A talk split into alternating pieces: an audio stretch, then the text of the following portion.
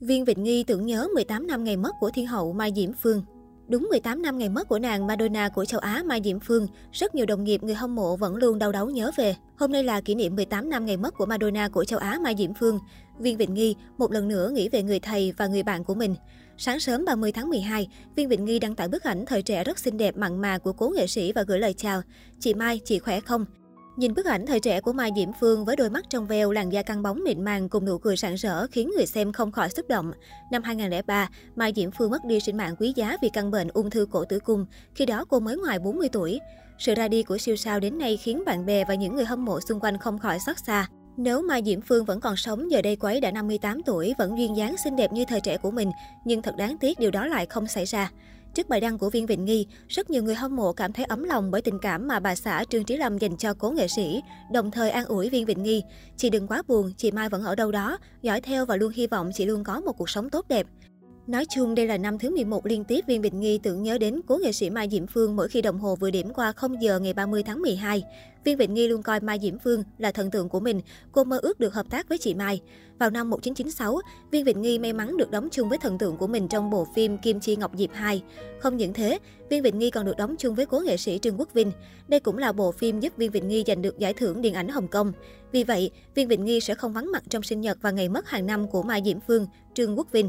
Tình bạn giữa cô và hai người sâu sắc biết bao. Mới đây, nhân dịp bộ phim điện ảnh về cuộc đời Mai Diễm Phương ra mắt, đạo diễn Trương Nghệ Mưu tiết lộ, ông từng viết thư động viên nữ danh ca quá cố khi hay tin cô bị mắc ung thư. Đạo diễn Trương Nghệ Mưu viết, Mai Diễm Phương thân mến, tôi rất cảm động khi cô nói bình thản đối diện bệnh tật và tiếp tục làm việc như trước đây. Tôi tin sự chân thành của cô, tin quyết định và dũng khí của cô. Cô luôn là một người rất mạnh mẽ. Những việc cô đã làm bao năm qua chứng minh điều đó. Tôi vô cùng trông đợi được hợp tác với cô. Trong lòng tôi, cô là nữ diễn viên ưu tú nhất. Ngoài cô, chúng tôi không biết chọn ai đóng thay. Tôi sẽ luôn đợi cô cho tới khi cô cảm thấy có thể đến.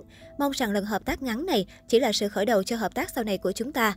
Xin viết thư này để cầu mong tốt lành với cô, đồng thời là sự ủng hộ, chờ đợi của tôi với cô. Xin nhắc lại, tôi luôn đợi cô, chúc cô sức khỏe, tâm trạng vui vẻ. Trương Nghệ Mưu Ngày 30 tháng 12 là một ngày buồn đối với nhiều người hâm mộ lẫn những đồng nghiệp của nàng Madonna của châu Á Mai Diễm Phương. Bởi ngày 30 tháng 12 năm 2003, Madonna của châu Á Mai Diễm Phương đã qua đời tại Hồng Kông vì căn bệnh ung thư cổ tử cung giai đoạn cuối. Trước khi qua đời, Mai Diễm Phương từng nói, tôi nghĩ chỉ cần sống một lần trong đời là đủ, sống tuyệt vời một lần là đủ rồi, đừng đến lần sau, thật sự không vui chút nào. Tôi nghĩ kiếp sau con người ta nên là một thiên thần nhỏ, bạn có thể bay và bay tự do.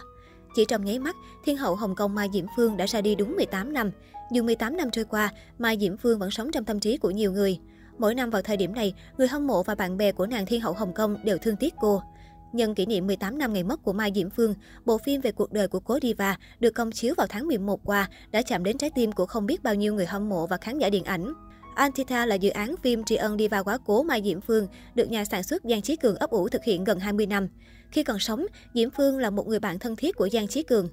Anita kéo dài hơn 2 tiếng, nói về hành trình của Mai Diễm Phương, từ ca sĩ nhí ở các tụ điểm giải trí đến khi trở thành một trong những ngôi sao có sức ảnh hưởng hàng đầu châu Á và cả những thất bại khi ở đỉnh cao.